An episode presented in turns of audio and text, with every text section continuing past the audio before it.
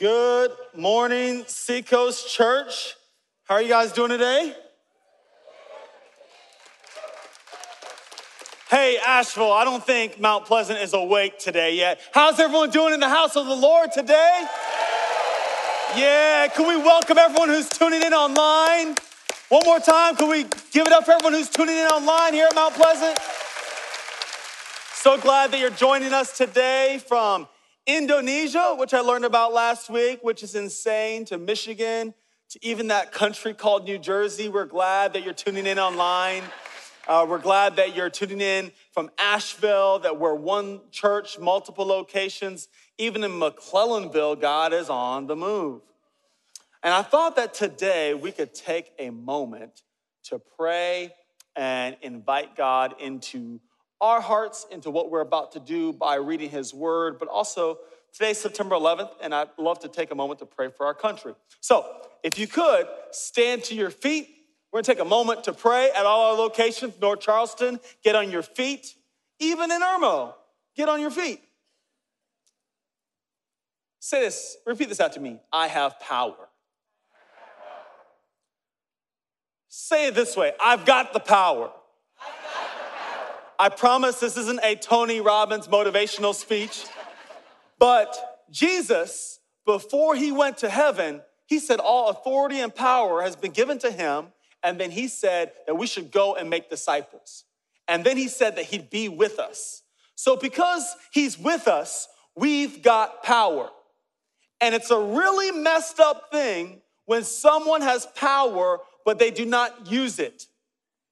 And right now, today, is a crazy day for our nation because 21 years ago we were attacked and it forever changed the world. And so let's take a moment to pray for our country. Grab the hand of the person next to you if you feel comfortable. And even if you don't, grab the hand of the person next to you. and if they don't have a ring and you don't have a ring, you know, miracles can happen by spring. Come on, somebody. Uh, Father, we come into your presence and we're grateful that we can laugh.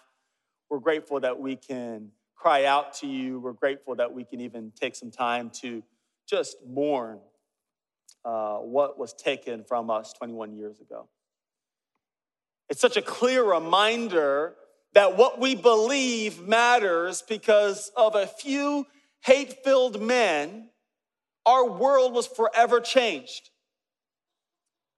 You came to the earth to pay the price for our sins so we could be filled with your hope and change the world.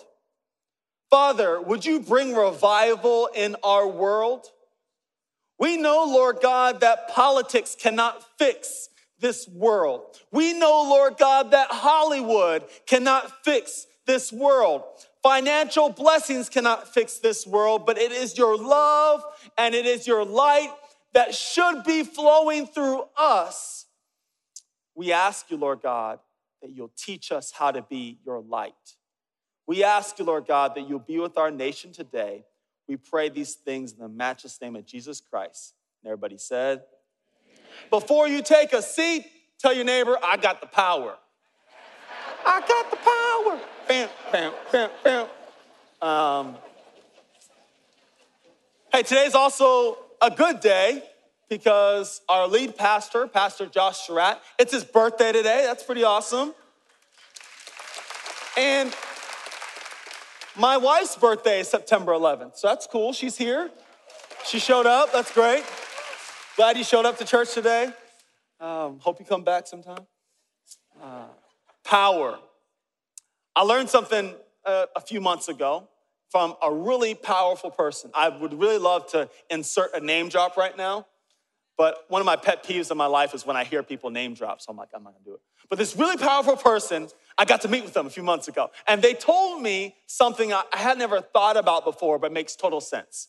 And they were sharing about primary identifiers that everyone in this room has primary ways you identify yourself. So, some of us identify ourselves as business people. So, whenever I preach, I try to say something like, hey, you know, in the corporate world, and I know for some of you in the room, You don't listen until someone says something about work and then you clue in. Uh, you may identify yourself as a parent. So if I'm, if I'm preaching or teaching, sometimes I'll say, hey, as a dad of four, and some of you kind of clue in because it's like parent. Some of you identify as retired, and I don't talk to retired people because y'all are living in the glory land, so I try to exclude y'all. Um, some of you identify yourself as grandparent.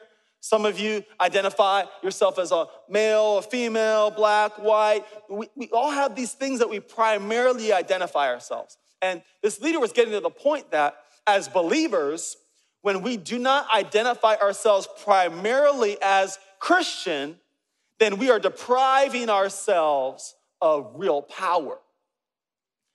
When you think about how you define yourself, do you identify yourself as a powerful person? I, I, I don't. I, have been telling y'all for a while, I don't do CrossFit. I survive CrossFit. And um, uh, Jessica's up in the back there. She goes to work out every day at 5 a.m. When I see her, I see her as a powerful woman. She's powerful. I'm not. That's power. When I see some of y'all who are successful in uh, your careers, I define you as a powerful person. Brian Adelman, who is our Irmo campus pastor, he's big, he's buff, uh, he, he's a strong looking dude. When I think of power, I think of him. But the reality is, is it's a tragedy when people who are powerful do not use their power to make a difference in the world. And when you don't define yourself as a powerful person, you take that power and you put it in your pocket and you live a life that's paralyzed versus actually utilizing that power. And the season, there's different seasons of our life where we're using different parts of this power I'm trying to share with you. We're gonna be in Acts chapter 8 in about three minutes, so that's where we're gonna really spend a lot of time. But you know, when you're in the ages of 18 to 30, that's probably the, one of the first seasons of your life when you start to use that power. You say, hey, I'm not going to college, or you say, I'm going to college, or you say, I'm going to enlist in the military, or you say, I'm moving to California because I want to be a musician, or you say, I'm dating this person, or I'm not dating this person, or I'm taking this drink, I'm snorting this thing. Like you start making these decisions that utilize the radical power we have to make decisions. And I, one of the things in my life, my freshman year of college, I really came uh, confronted with the fact that I had power to choose my relationships. And as we wrap up our series, Strength in Numbers, I, I just want to remind you that you have power to choose the relationships in your life strength in numbers. We are better together. And as a believer, as a person trying to make it through life, you should be intentional about how you curate the relationships in your life. And you can be a blessing to people, but if you're in a toxic community, it's probably time for you to use that power and say, I need to step out of it. My freshman year of college, I went to the University of South Carolina. Go Gamecocks. I, am I'm, I'm proud of it. I know you went to Clemson. That's fine. Whatever, whatever, Mitchums. I see y'all staring at me. Um, my freshman year, I went to school with a bunch of my friends, and I was really excited because I thought I had my crew and we were gonna have fun for four years. And I was in a dorm called Capstone. I walked two miles over to a dorm called Bates House, and my friends lived there. And I went up to the stairs, and I was about to walk into the dorm room of one of my friends, and I heard that they were talking about me through the door. And I just waited for a second, and I heard the punchline of a joke, which was me. And everyone was laughing, and I didn't know what to do. So I opened the door, and everyone erupted in laughter because they were convinced that I hadn't heard what they actually said about me behind my back. And so I'm sitting in this room with people who are acting like they're my friends. And I remember the words of Dr. Maya Angelou when she said, When someone shows you who they are, believe them. And I was like, dang, I don't think this is the community for me. And I remember making that walk back from Bates' house to Capstone, being on a campus with 27,000 students, feeling completely alone because I knew I had to make a decision to get out of that community. What I didn't know is that low point of my life was the beginning of one of the greatest seasons of community I've ever had. It's changed my life. God started placing people in my life that helped me study. I became a better student because all my friends were straight A students. I heard one of my friends say, Man, B's are below average. I was like, Word? Like, I never knew people talk like that. And I was like, I'm gonna hang out with you.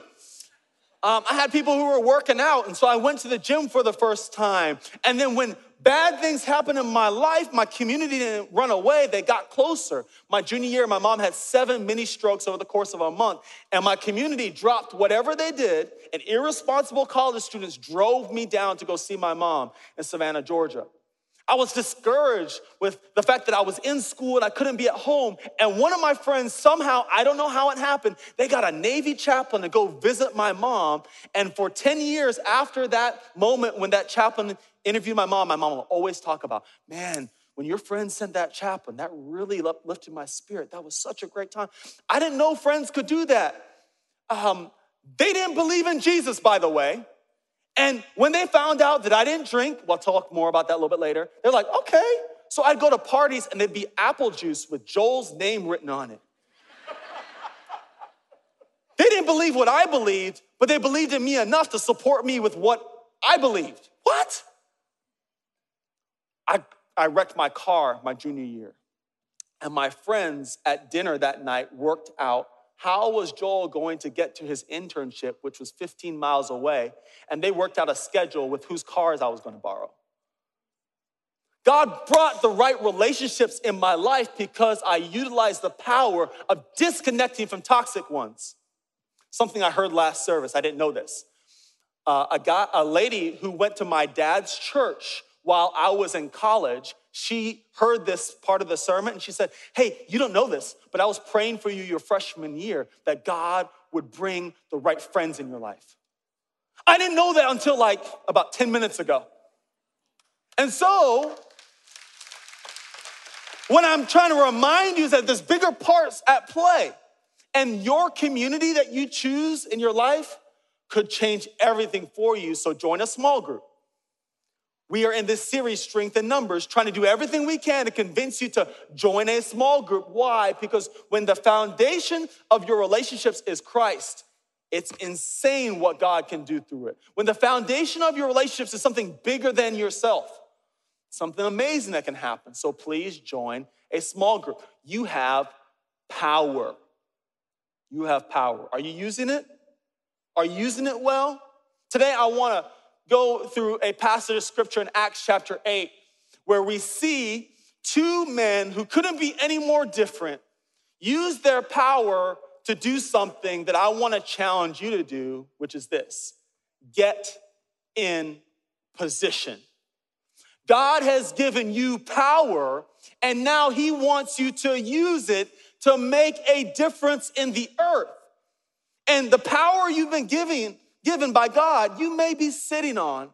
And I want to challenge you to use it to get in position to make a difference. Let's look at Acts chapter 8 together. Acts chapter 8. Acts is the second book written by uh, Dr. Luke. And Dr. Luke was writing this book to most excellent Theophilus. Theophilus was deemed his boss, his master, um, and he was trying to share with him all the things God did because Theophilus became a follower of Christ. So, Acts chapter 8, we're going to pick up in verse 26. Now, an angel of the Lord said to Philip, Go south to the road, the desert road that goes down from Jerusalem to Gaza. So, who's Philip? Philip is a follower of Christ He's one of the many followers of Jesus who are following the disciples, the 12 disciples. So after Judas did his thing, they appointed Matthias, Matt, to be the 12th disciple. So these 12 disciples, they were leading the early church. And they said, hey, we got to keep preaching and teaching the word, and we need people to help us get some details done. One of them elected was Philip.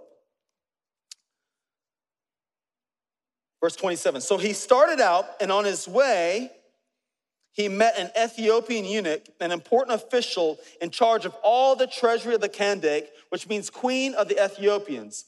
This man had gone down to Jerusalem to worship, and on his way home was sitting in his chariot reading the book of Isaiah the prophet. So, who's this eunuch? So, in Ethiopia, the king was deemed a deity, a god did not concern himself with the day to day runnings of the country. The queen was the one who ran the country. This Ethiopian eunuch worked for the queen and was over all the money, so he's a powerful man. He's reading Isaiah the prophet. He's reading the book of Isaiah the prophet. He went all the way to Jerusalem to worship. This is crazy. He went from Ethiopia all the way to Jerusalem. That's a thousand miles. He's on this crazy journey to see faith. There was something about his boss's husband that he didn't subscribe to. It's like, I know y'all think he's God, but this ain't it. So he travels all the way to Jerusalem and he gets a book he's not supposed to have, the book of Isaiah the prophet. He's not supposed to have this scripture because this scripture is only for Jewish priests. But you know, when you got money, you got some other things you can get, right? So this man had money, he had influence. He's like, I need that book. Y'all get it. So he's reading this book. The Spirit told Philip, Go to that chariot and stay near it. Then Philip ran up to the chariot and heard the man write, reading Isaiah the prophet. Do you understand what you are reading? Philip asked. Something I want to remind you. This is the second time the Spirit of God led Philip to do something. But the Spirit of God hasn't told Philip to go talk to anyone specifically. He's told him, go to that road. Then the Spirit tells him, go by that chariot. But Philip understood his assignment. He understood that whenever God put him in a place, it's always about people. He understood that if God was positioning him somewhere, it was for him to share the light of Jesus. How about you? Oh, you thought you got through grad school because you that smart? Oh, you think you got that job because of your resume? Maybe, just maybe, God positioned you there to be a light in a place where no one else could be a light. Maybe. But you can keep wondering about your purpose while thinking it doesn't have anything to do with people. I just don't feel fulfilled in my life. Well, who are you serving? Because the moment you step into the purpose of serving others, man, there's something that's fulfilling that happens Philip ran up to the chariot and heard the man read Isaiah the prophet. Do you understand what you are reading? Philip asked. How can I, he said, unless someone explains it to me? So he invited Philip to come up and sit with him. This is a passage of the scripture the eunuch was reading. He was led like a sheep to the slaughter, and as a lamb before its shearer is silent, so he did not open his mouth. In his humiliation, he was deprived of justice. Who can speak of his descendants? For his life was taken from the earth. The eunuch asked Philip, Tell me, please, who is this prophet talking about, himself or someone else? Let's stop there. I love the honesty of the eunuch. The eunuch was about trying to get some wisdom. He wasn't hiding behind his pride, his position, his authority. He saw some dude that had some inkling of knowledge with what he was reading. He invited him in and he started asking him real questions. He's reading this prophecy of Isaiah the prophet, who hundreds of years before they're standing on this road from Jerusalem to Gaza predicted that Jesus would come to the earth and pay the price for our sins. This is what he's reading. And this guy's like, I don't get it. You know, there's still prophets that roam the land. Wednesday night at First Wednesday, we had a prophet, Jim Laffoon, come in, and he was prophesying over our church that there is a revival that's happening here at Seacoast. Do you know that you're in the middle of revival? Please look around the room right now at every location. Please look online with who's also joining you online. You think anything about this is normal? Absolutely not. God is on the move. Thank you. Thank you for being mildly excited about what God is doing in the earth. Thank you. Please come back at 11:30. And I love what Philip did. Then the eunuch asked Philip, Tell me, please, who's this prophet talking about himself or someone else? And Philip began with that very passage of scripture and told him the good news of Jesus. He met him right where his questions were and led him right to the cross. As they traveled along the road, they came to some water, and the eunuch said, Look, here is water. What can stand in my way of being baptized? And he gave orders to stop the chariot. Then both Philip and the eunuch went down into the water, and Philip baptized them. When they came up out of the water, the Spirit of the Lord suddenly took Philip away, and the eunuch did not see him again, but went on his way rejoicing. So much in this passage of scripture. Philip leads this man to Jesus, and when this man hears the thing he's been looking for, he responds instantly. He's like, Man, look, there's water. What stands in my way of being baptized? Why? Baptism was a Judaism uh, a tradition of Judaism that was about conversion, and he went to Jerusalem and he went to the temple, but because he's a Gentile, he only can go so far into the temple. And now he hears the gospel and he's like, Is there anything that stands in my way of being baptized? I want in on this thing right now. Some of y'all have been walking with Jesus for years and you've never been baptized. September 18th, next Sunday, Isle of Palms, six o'clock. We're baptizing people.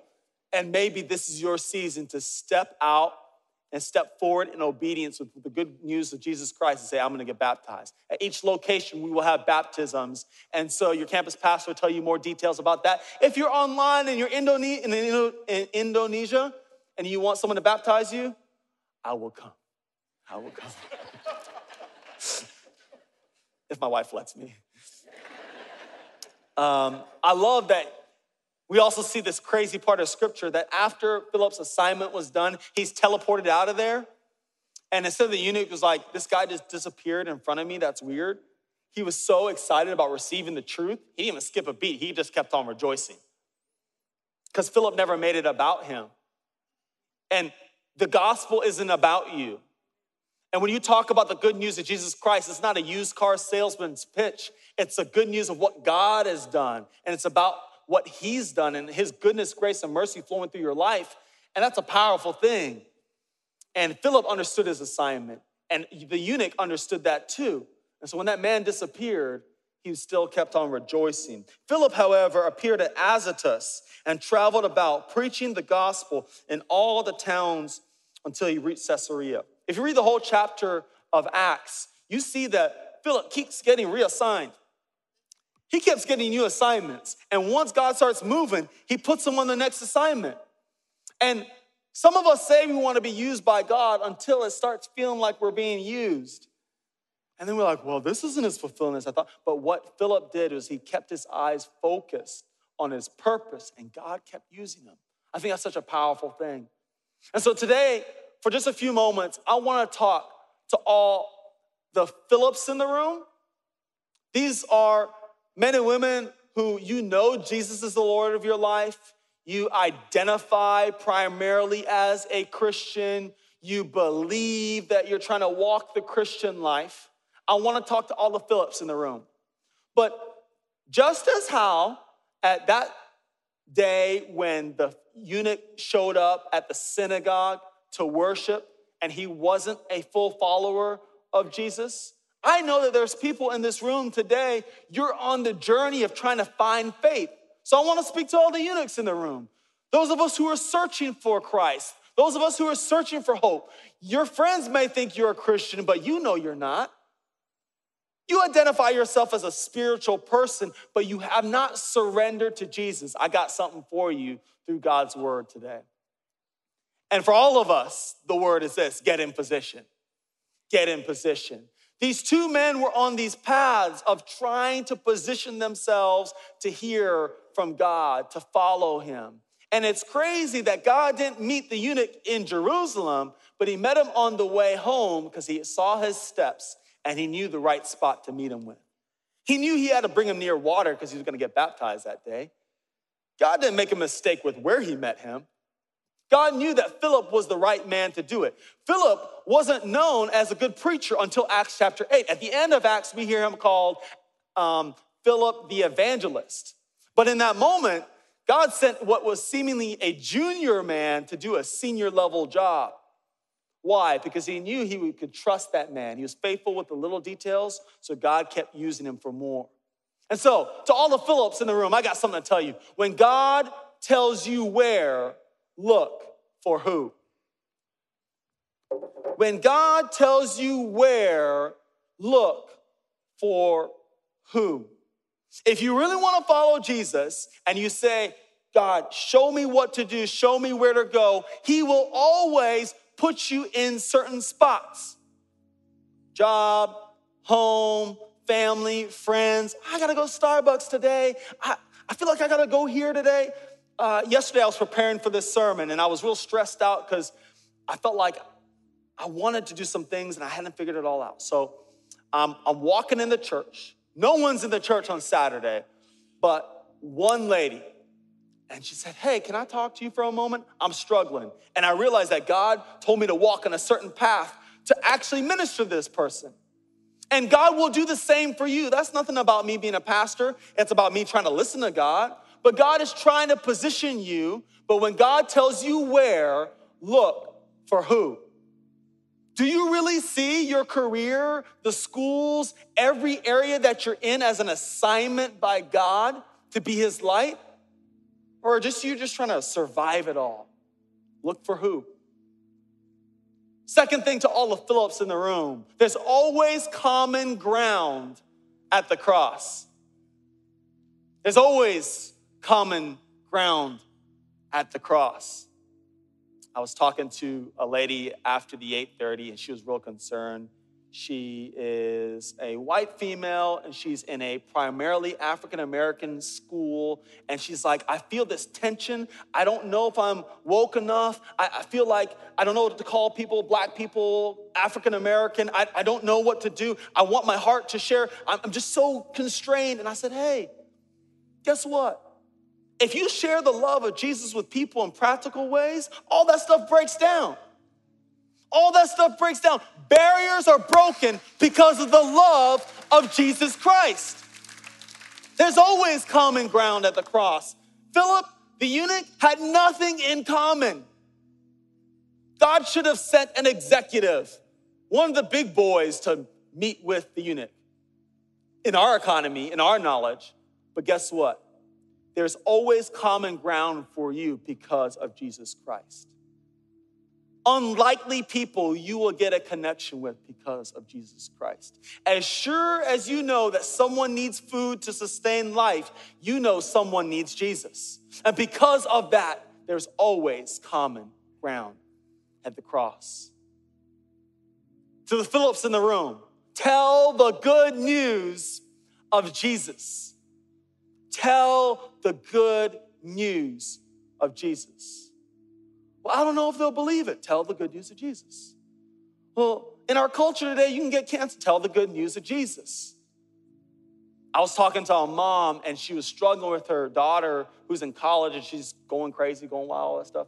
And she said, I, I don't know what to say. Can you pray? I said, Hey, have you told your daughter your real testimony? And the mom was like, Oh, no.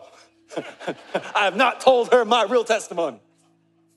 And I said, Well, what if your actual testimony of what Jesus has done in your life can be the one sermon that would change everything for your daughter? When my dad told me the real story of how God has saved his life from the messed up things he's done, that was the greatest sermon I've ever heard in my life today. I can't tell you it because it's not for you, it's for me. But when you actually start telling the testimony what Jesus has done for you, lives will be changed. Some of y'all bought a Peloton because your friend Caroline dropped some weight and you're like, hey, if she dropped it, I'm getting a Peloton too. Why? Because the testimony of life change is irrefutable. To eunuchs in the room, those of you who are searching for faith, I got three things for you. One is this we've all been on a journey for what's missing. And sometimes when you're in the journey to find it, it feels like everyone around you's got it, but you don't. And I just want to let you know that even though the person sitting next to you showered today, their story of what Jesus has done in their life is simply incredible. And if he worked in their life, he can work in yours. We're all on this journey for what's missing. You're not alone. To the eunuchs in the room, those of you who are trying to figure out this faith thing, invite others into your search for understanding. The eunuch did not hide behind his chariot. He did not hide behind his position. He did not send for someone from Jerusalem to come meet him as he could have, but he positioned himself in a way to learn, even though it was inconvenient, even though it was costly, because he knew that if he could answer the question of faith in God, everything in his life would change. And so invite others into your search for understanding. Well, how do I do that? Join a small group. Strength in numbers. You don't have to do it by yourself. And once you start positioning yourself, God will send people your way. But invite others into your search for understanding. Actually ask the questions you're struggling with. Third thing for all the eunuchs in the room, let me tell you the good news. Let me tell you the good news. God saved my life at the age of six. He saved my life at such a young age because in 1952, two ladies from Indiana, the Mason twins, about five feet tall, but full of faith, these sisters said, Let's go on a mission trip to Guyana in South America. And they knocked on the door of my grandfather's house and invited him to a revival. They invited him to a revival, and that night, my dad, at the age of 14, gave his life to Jesus and everything changed. Everything changed that night.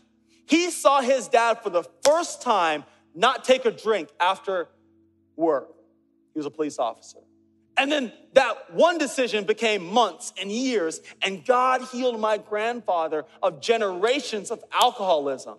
And because of what Jesus did to my grandfather, he healed that in my father, and he healed that in me. Some of the third generation Delft man that is actually sober because of Jesus, because of the cross. And I saw something at the age of six that was real enough that I wanted to follow. And at the age of 12, I started following him for myself. And at the age of 18, I went to school and God covered over me. I didn't know I had ladies praying for me like I learned an hour ago, but God got me covered. And I want to let you know in the highest of my highs and the lowest of my lows, when I did things against God that I never thought I'd do, He was still with me. When I didn't know how I was going to bury my parents, He provided for me. When I never thought I'd ever have kids, He blessed me. When I never thought I'd have boys, he heard my cries and gave me two. He should have just given me one. God's walking with me. And guess what? There's nothing special about me. The same power that's in me can be in you.